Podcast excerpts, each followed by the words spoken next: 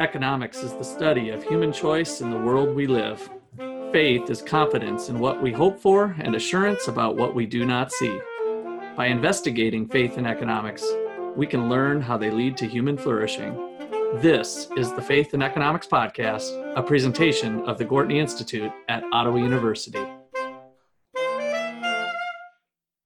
Welcome to our show today. I'm Cole McRae, producer and undergraduate scholar for the Gortney Institute. With us, we have Dr. Russ McCullough, the founder of the Gortney Institute and Wayne Angell Chair of Economics, and Dr. Justin Clark, the Menard Family Professor of Philosophy and Ethics. Finally, we have Kevin Yurkerteche and Joao Pereira, graduate assistants and producers for the Gortney Institute. All right, so I was on um, at a conference, and there was people on the street there. Uh, this was in Phoenix, and so kind of the normal thing. It, my heart goes out to people who are on the street, uh, homeless, and uh, pretty down and out looking wearing some, you know, clothes that haven't been washed for a while. And um, I made a choice very young uh, to not give street, uh, maybe with the caveat if I learned their situation. But most of the time, I don't have uh, the time or maybe even the desire, quite frankly, to engage in a conversation with somebody to learn why they're in the situation they're in. And so my thought as the, the cold calculating economist was that incentives matter. And like if nobody gave to people on the streets, um, there'd be less people on the street because if nobody, if they couldn't go out there and, and beg and, and get some funds that way, then they wouldn't be out there. And so I don't think that's a real great answer. Um, you know, the the pragma- pragmatist in me says that uh, well, just because you don't give, um,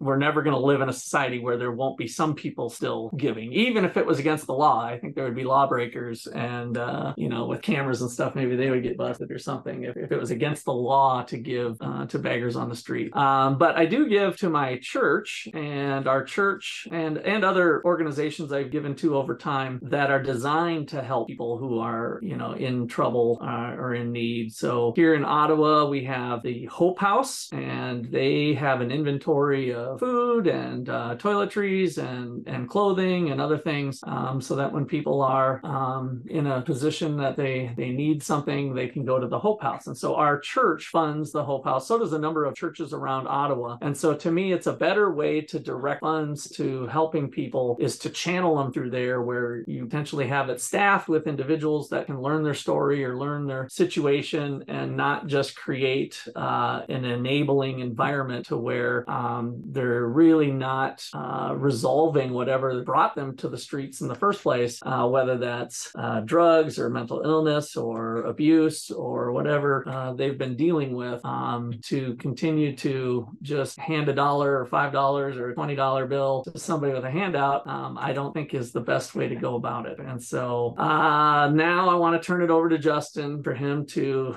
admonish me on how how evil i am uh, and how unethical and uh, that that approach is. Uh well okay. Um so i like your idea of giving to your church and that uh, the church. When you give to the church, it's uh, you think that you have a better idea of where that money is going, um, and then you said that you don't like to give to people on the streets unless they, you know, you somehow know them, um, or at least a little bit. Yeah, yeah, find something out about their story. Um, I think those are fine. Um, you did say one thing that I don't think works as an argument, which is your uh, argument that well, if everybody did this, then therefore uh, there wouldn't be anybody on the streets, and since that's the case, then I that's why I don't have to give. And it sounds like an easy way out for McCullough to keep his money and not have to give it. Yeah, and just, and I don't think the argument works as you know um, as you have it as a structure. So um, you can think people sometimes make the same argument about tipping, right? They say, mm-hmm. uh, "Well, I don't tip," and uh, if nobody tipped, then um, restaurants would be forced to pay their employees more. And since um, uh, since I want restaurants to pay their employees more, I'm not going to. Um, and in that case, I think it's fairly clear what somebody's doing is they're making an exception to themselves of, about themselves, right? Um, they are, uh, you know, are they are they individually paying more for their food? No, they're not. They're paying the lower amount for their food, and then they're not tipping, even though tipping is a customary policy. And you know, for listeners who are interested, we had a whole episode on tipping where Russ also said that he doesn't like tip. Whoa, well, I don't know about that. One. I'm kidding. Yeah, he doesn't say he doesn't like tip. Um, embellishing. Uh, but I, I think that the analogies aren't exactly the same um, because because uh, the person who says that they're not going to tip, um, they are paying a lower price overall, right? Yeah. Um, but I do think there there is something similar in both of them, which is, uh, and you, you talk, you mentioned this a little bit, which is, well, there are people on the streets, and we're probably not going to live in a world where everybody does the same thing that you do. so this counterfactual like doesn't really work. So I like the other arguments you gave about not giving to people on the street, which is I take it something like I feel like for you know bang for charity buck. Yeah. I get more bang for charity buck if I give it to my church. I think that when you throw out this other argument, it does make you seem like a kind of cold-hearted economist who says like, well, you know, in the model of the world that I would rate, where nobody gives to people on the streets, and there therefore uh, the incentives wouldn't make it so that people would be on the streets anymore. Um, and I, I just don't think that argument works. I think the other arguments are better. Yeah. Um, Yeah. And I'm not saying that I give to uh, you know uh, people on the streets. I usually don't. Sometimes I do. Sometimes something that will pull them on like my heartstring. Sometimes is like if there's kids involved, Mhm.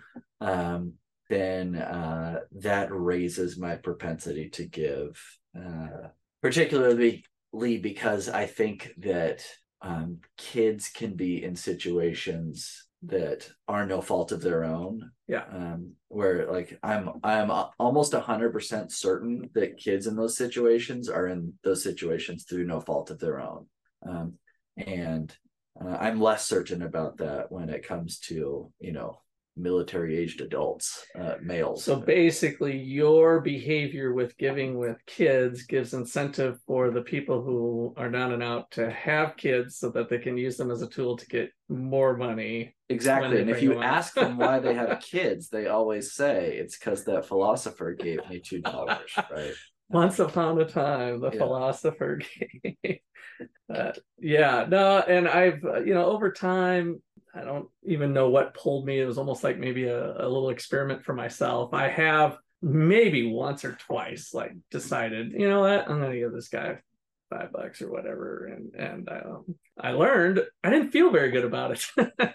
and so I, again, I would rather give that $5 to an organization that's set up to, to help people in that need. And I think your, uh, your, your thing about like investing is, is part of what um, I think of that uh, honestly teaching kind of the Dave Ramsey stuff has kind of impacted is that similar to investing, know what you're investing in. Don't take somebody else's advice like, oh, buy this stock or do this thing. Learn it yourself. Learn about why it is. You should be able to at least have a general understanding. Not that you need to be a finance major and an expert in something, but same way you invest your dollars, um, you're kind of investing in humanity in a sense. You want to get a good rate of return on that. And, and we know uh, that the person on the street, if they have a drinking problem, that that five bucks might be going right to the quickie mart to buy another bottle of cheap vodka or something. And, you know, we're really not getting a very good uh, charitable bang for your buck, as you said. So, kind of curious with you guys in your countries. Um, so, we have Bolivia and Portugal represented here. Uh, what's it like in your countries? Do, pe- do people give or not? Or what, what's your thoughts on the topic overall? So in Portugal, uh, we see a lot of homeless homeless people, and but uh, at least in my my view and what what I do is I normally give money to the people that are like kind of homeless artists. I don't know if that's something like people that are going to do they are homeless but they are able to have like instruments or whatever to do some kind of show. Oh, sure. Did you say you do or you don't give? I, I do give to do. those artists like when they are entertaining people and everyone. I- Yes. sometimes I do it. Yeah. But uh, to those that uh, they are normally like next to supermarkets asking for food, I, I normally give the food and not I don't give the money for them because I think they are going to use to buy some tobacco or like alcohol. Um, in general, is homelessness uh, viewed as a, a major problem or just a little problem in your country? I think it's a major, Major. especially because uh, it's getting more expensive to live in Portugal Mm. for Portuguese people. And for the most part, you have warm climates, right? Yeah. Yeah. So then it makes it a little bit. The same thing happens in the United States and warmer climates. And so, what about Bolivia? Yes, we do have a lot of homeless people, but my philosophy on that would be maybe buy something to eat to that person because it's easier to get something on the streets. And my philosophy though is I will give something to a woman working, like selling flowers, you know, with kids, or an old lady, because those are people that cannot do much. So if I can help that would be my situation, which I can give some. So Cole, what about you? Coming from mighty Linden, only about 30 minutes. Cole grew up about 30 minutes here from Ottawa. So what's your uh, feelings on that? Oh, I mean, I'd probably give to a church or something like that. Or um, if I wanted to give to a homeless person, I probably wouldn't give them money. I might give them food or whatever. I mean, there are times even when people will literally like do have a roof over their head, but they'll still actually uh, go beg because they make a ton of money that way. It's Mhm. kind of funny sometimes. Yeah. Yeah, it's hard to know when you're just like kind of giving blindly. And that's kind of one of my bigger arguments. Well, this looks like a good spot for a break. And when we come back, I want to build on what uh, both of you two said from your countries on if it's artist or if there's if they're doing something. Um, so it kind of boils down to, I think, an element of the dignity of work. And so if it's more of an exchange, um, maybe it's just a feel good thing, though. That's when we'll fall back on Dr. Clark, see if we're just uh, covering up something or if we're really onto something there. We'll be back in just a bit. Ottawa University has an exciting new major, PPE, which stands for Philosophy, Politics, and Economics. Each of these fields is interesting in their own right, but they intersect in ways that are important to understand, both individually and for your community. If you find philosophy fascinating, but want to make sure that your study of the subject is practical, if you enjoy economic analysis, but want to see how economic laws interact with moral principles, if you are interested in politics, but want to explore how economic and ethical realities constrain our political choices, you should consider the PPE program at Ottawa University. This spring, Ottawa University is organizing a PPE League competition or politics, philosophy, and economics. Students in this competition will compete leveraging the ideas of philosophy, politics, and economics in various events. If you're a professor or an advisor of college students and you're interested in your school competing in PPE League this spring, contact Peter, Justin, or Russ today. By 2030, the Gortney Institute will be known for its alumni, supporters, and participants who incorporate economic understanding with their faith in their careers, vocations, communities, and personal lives. We have some great programming going on for high school students. We have an online microeconomics class. Yes, you can earn college credit for $200 by taking an online class. It's affordable, flexible, layered with support.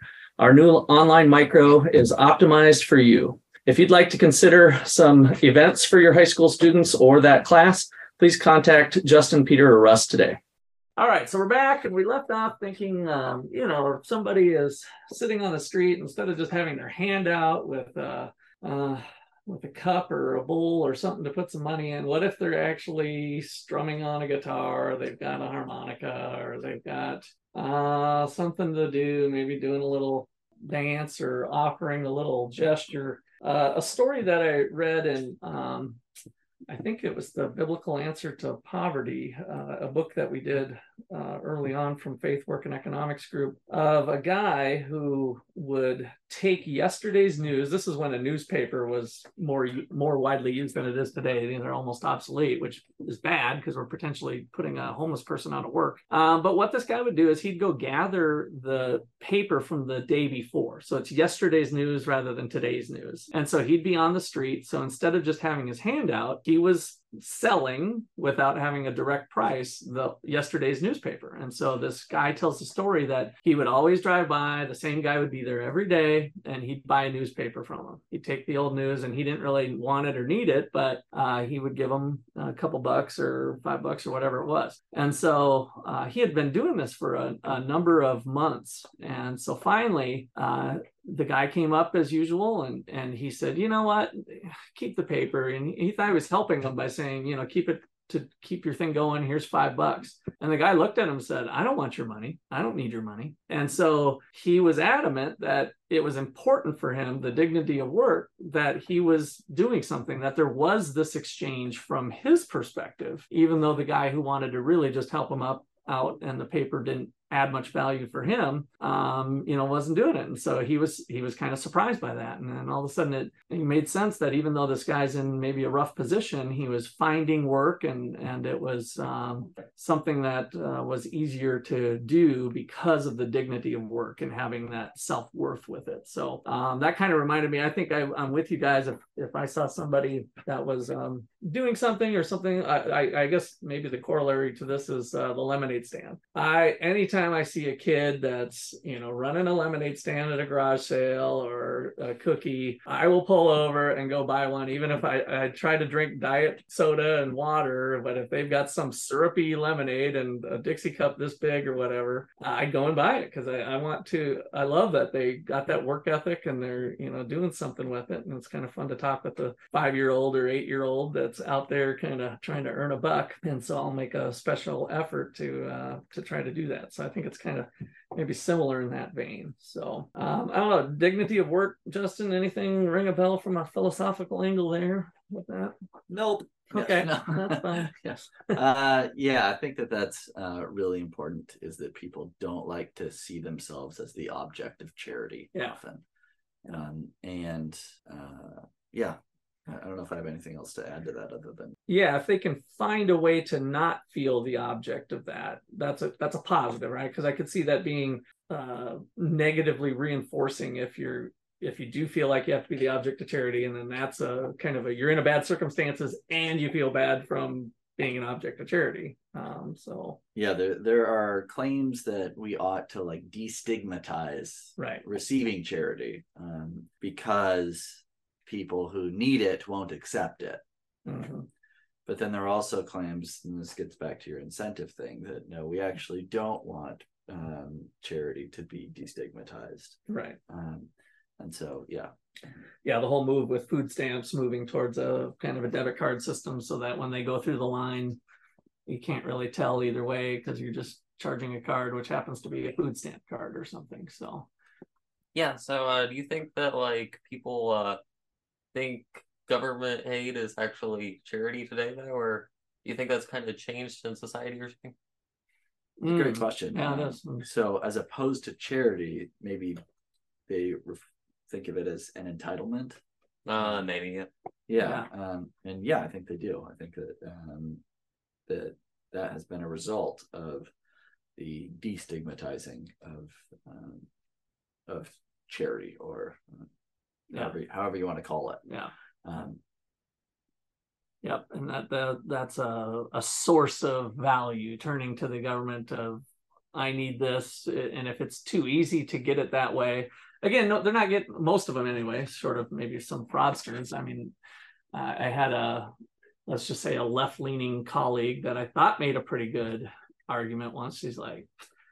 Uh, yeah, they're not out there. Uh, an extra can of Campbell's soup or something isn't going to be um, something that they're seeking or that it wouldn't be deterring them that they love the lifestyle of having to get a free can of campbell soup or something and so i'm like uh, you know probably right that we we would have higher desires but the more we enable that way the the more detrimental and the more there's always more to give and so the growth of government giving in this result or in this case would be at least that would be a contributor i think this connects to two things that I think I want to talk about. One, which is like, what is the cause of this? Um, and the other, which has to do with giving locally versus um, Yep.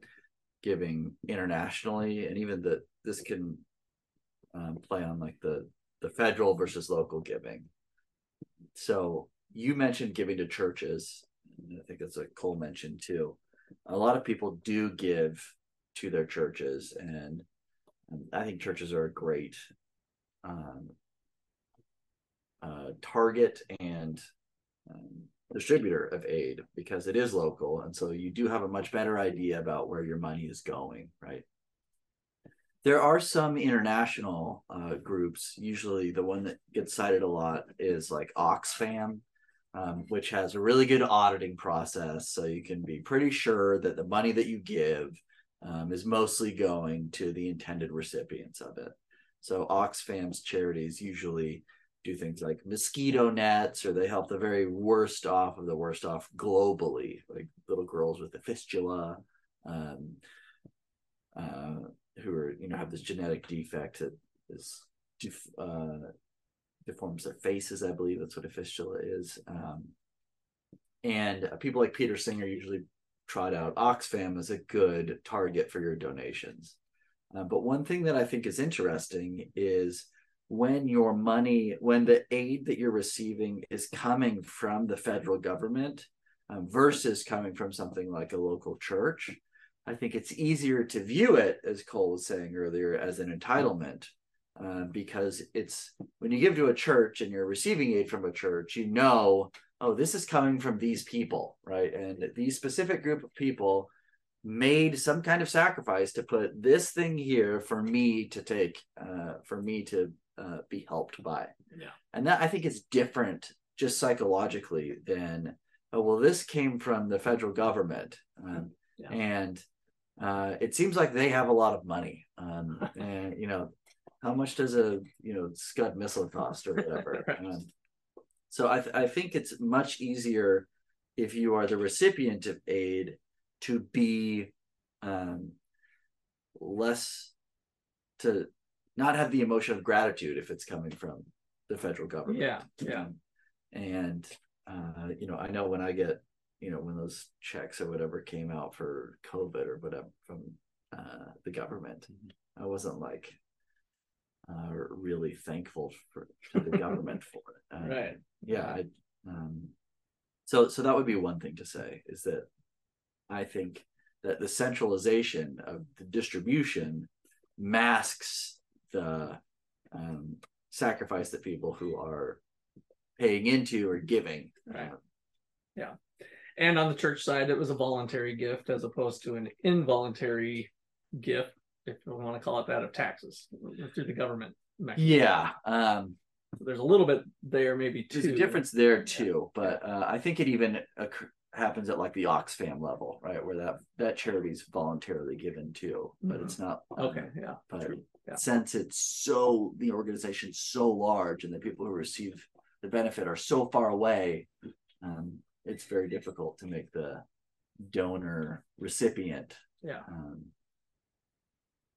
relationship explicit Yeah. Well, I, and I thought you were going to bring up your permissible partiality, which um, I guess I'll kind of frame this way. If a person um, might be conflicted, like uh, I really want to give a thousand dollars, and so should I split it? You know, five hundred dollars to my local uh, church and five hundred dollars to UNICEF or International Aid Program or something, because I've seen these pictures of people down in Guatemala or down in, in Africa that are really in need a lot more than the poor here in the United States. At least my perception is that way. And so, um, do I have to split it up 50 50 or should I really be thinking, oh man, that person in Africa is so much worse off? I'm going to give all thousand there and zero to my local church. Um, is it okay? Is it morally all right, in your opinion, to be thinking about uh, the people close to you, giving them a more favorable status, so to speak, than than somebody far away. i think um, all else equal you know um, that you do have a more you do have a higher obligation to help those that are close to you and so i define closeness as um, you know either emotionally physically or temporally Yeah.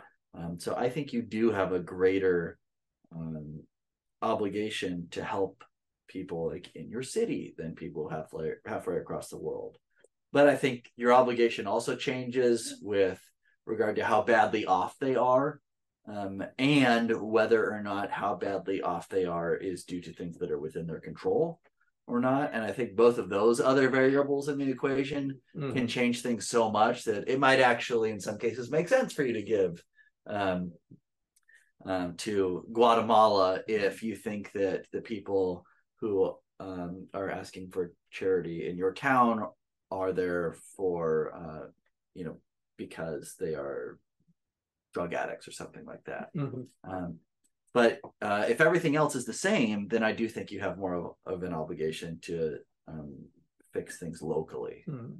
Yeah.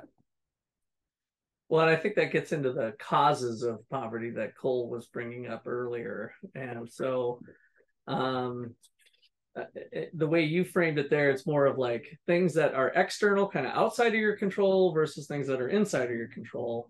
Now, when at some point in your life you chose to do drugs and got sucked into addiction of somehow, because some people will look at drug addiction and say, oh, it's not their fault they're addicted. I mean, uh, they can't do, they're powerless against this drug. And that's probably a rightful claim in some ways. But is it okay to look back and say, well, wait a second, they're the ones who chose to do it when they were freshmen in college and and uh, went down the wrong path. So hopefully, our some of our freshmen in college that are here in the room and otherwise won't be dabbling with meth anytime soon. I'm pretty comfortable Cole won't be doing that, but you know, kind of go down that path. Um, what do you think about that?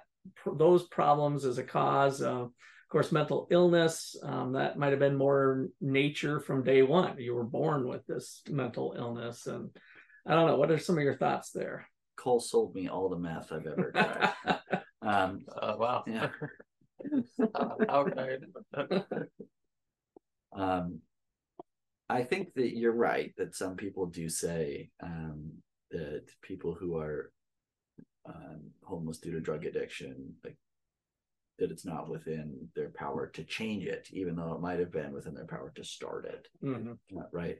Um, and I actually think that some addicts are like this, right? That the they do have they act in philosophy. It's called like ac- acrasia or acrasia, weakness of will, doing the thing that you know isn't isn't good. Mm, that's bad for you. Yeah. Um, but I think that whether or not you think that um, it's within their control to stop it or whatever, um, that it ought to at least change what you think you're doing about the problem. So San Francisco's like, you know, I lived there for five years.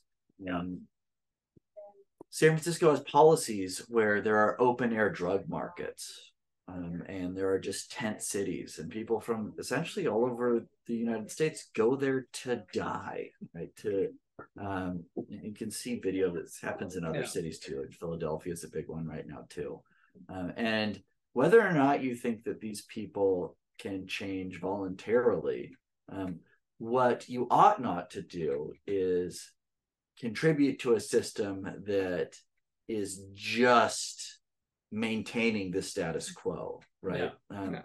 And so, what I think you ought to do then is to say something like, well, if I'm going to, the best way to help these people then isn't to give them money, right? It is to advocate for local policies to change so that these people can be arrested and put into treatment Right. right? Because they, if what you and I have said is right, then they need to be forcibly treated because they can't do it on their own. And I think this is actually what you see in a lot of um, tent cities and uh, and things like that. Yeah. So uh, it whether or not you think that you should give locally, if you still think that you should give locally, and I'm a big advocate of giving locally, that doesn't mean like handing money to people locally. It means trying to fix what's wrong in your locality. Uh, Yeah. And so that can take different forms depending on what the problems are in places. And if you look at uh, places like San Francisco that have huge homeless encampments like this, it is a drug addiction problem. Yeah. It just is. Like that's what's driving the homelessness problem in San Francisco. Yeah. It might not be driving the homeless problem everywhere, um, but uh, there surely are some people who are homeless just because they need a little bit of help to get out of it. There are also large groups of people who are homeless for drug addiction, drug addict, drug addiction problems, and simply giving them money isn't going to help. And I've talked to, uh, we had a guy named Pockets uh, during my property management days, and then another guy named Grits. And these guys chose to be homeless. They really did. We talked to them. They they would do miscellaneous jobs that are for our apartment buildings and kind of keep an eye on things, and you know, and then uh, we kind of came to learn that this is the lifestyle they're choosing. These, particular guys didn't have, well, maybe Grits had maybe a little bit of drinking problem, but uh, Pockets was clean as near as we could tell. He liked that lifestyle and uh, he was able to make ends meet by doing little odds and ends job and living out of a, a storage shed basically. And that was the life he chose to live. But I think he's a small, rare fraction. I, I think uh, more people are uh, due to drug addiction and mental illness, and that's probably pretty hard to disentangle too. Um, but yeah, Yeah. Um, yeah. Which again just goes to sh- say that, like, if you want to give locally, handing money to people might might not be the best idea. right, right. Well, the last thing I want to bring up, unless there's other people that uh, go from here, but uh, I've I've kind of after looking at the data and other things, um, I'm, I'm kind of think there's a natural rate of poverty that we can't go below. Like our objective from a policy standpoint um, shouldn't be to continue from either a moral standpoint or otherwise, but I'm talking just from a practical standpoint to try to make the poverty rate go to zero. And uh, if you look at the data for the last 30 years, the poverty rate's been around 8 to 9%, pretty flat. It came down substantially, probably due to some policies and safety nets that we have in place in the United States. But right now it's pretty flat. And so I think when you reach a point where there's always going to be some people on drugs and there's always going to be some mental illness and and when you reach a point that from a practical standpoint let's say government budget dollars or otherwise i mean to me private charity is always there as the ultimate safety net but from a government forced standpoint on uh, creating more programs, let's say, or whatever, I think there is kind of a natural rate of poverty. And I'm not so sure we're not at that in the United States. We're one of the richest countries in the world. Um, uh, the poorest of our poor have a refrigerator and they have air conditioning and they have a cell phone and they might even have a car to drive around. And so um, we're we can only do so much, I think, because we get to the point where we're at where you can't fix it with material things anymore the drug addiction and the mental illness or whatever the case is. There are two things I want to say about this. First is that a lot of people get mixed up when they talk about poverty because they mistake the absolute and relative poverty, which mm-hmm. gets um, um, clouded in the discourse. Yeah. Um, so if people define poverty as some people do as being in like the lowest quintile of uh, GDP, then uh, eradicating poverty not only isn't going to be um, a good like it's going to literally make no sense. Right. Saying like we want to make sure that the lowest five percent is like you don't have a lowest five percent, right? Um, yeah.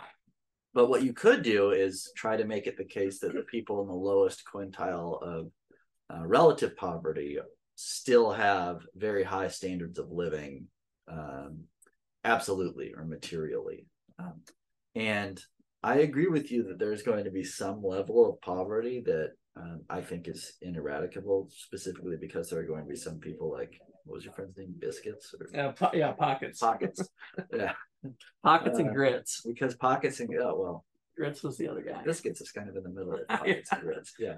Um, there are going to be you know the biscuits of the world who who just are that is the life that they choose. Yeah. But a lot of people in poverty don't choose that. I think that people that do choose that do fall into like the drug addict category in a lot of cases. Mm-hmm. and then i think that we can have a discussion about okay, I actually think this is like a bad way to live, even if people do want to live that way. Um, yeah, it seems impossible for people to live that way without harming the property of others. Um, yeah, not a flourishing and, life with our yeah, with and our if, tagline. You know, and if we go, if somebody says, "Well, I think we're at that uh, minimal level of poverty," I can say like, "Well." I know San Francisco has gotten like eight times worse since I lived there. Was it like above the natural level of poverty before I was there? It didn't seem like it. I still saw a decent amount of poverty. I still saw a decent amount of drug use when I was there.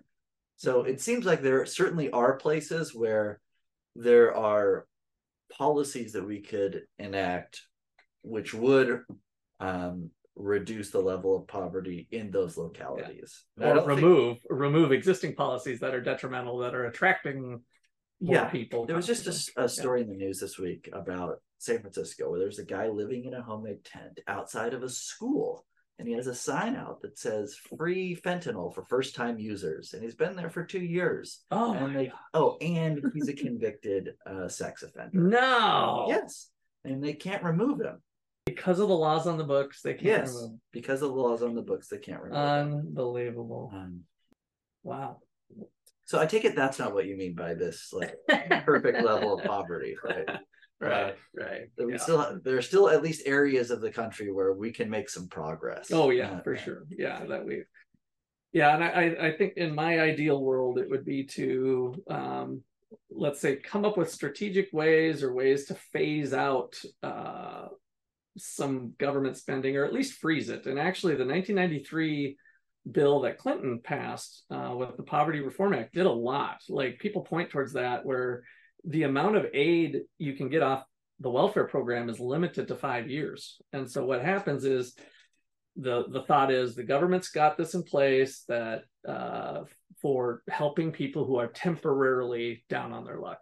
And so all of a sudden, when people knew they only have five years, they try to get out of poverty as soon as possible. Because if they were in it for one year, they still had four years left. They're like, oh, I'm going to get a job or I'm going to go work or whatever, you know, fight their way out of their situation. And so by having that limited, then it, it transitions into uh, voluntary charity if they're still in need or if they're if they've used up. And I, I think that um, angle uh, would be a positive way for us to grow as the population grows, um, having some mechanisms in place that allow our uh, very charitable charities uh, to uh, supplant what otherwise maybe traditionally had been government. So, all right. Well, that looks like a good spot to break. Can I say one more thing? Yes, I absolutely. I was going to say, unless there's any last words. So, when it was brought up about like musicians, and so sometimes this is called busking. Yeah, um, that's the, the term for it. buskers, yeah. Yeah, uh, and um, I worked at a restaurant that had like patio seating, and uh, we just could not stand this guy who would play saxophone outside mm, because he was terrible and he was old and he wouldn't play songs. He was just like like no, just like jazz notes that uh you almost know, like a practice session from a Yeah. grade schooler. yeah so some like the sh- we had some of the cooks hated him so bad they would go out and give him money and say get go down the street I'll give you five else." bucks yeah, from at least a block if you away. leave i will give you some money um so uh while i agree with you like i, I actually everyone. uh, not, it's not all performing. and this goes with Russ's lemonade stand too. Like if I see kids performing, I'm always like, oh great, you know, this is great, you know, especially if they're like decent on a guitar or whatever. Um, but yeah, so uh sometimes I see some old people out there playing and I just like this drives me crazy. So and All right. Well, that'll be our final word then for day. So this has been a production of the Gorton Institute here at Ottawa University. I'd like to thank you all for listening. A five star rating helps other people find us. So please pass uh, this podcast along and maybe some others that you think other people will like. Other than that, be fruitful and multiply. Thanks.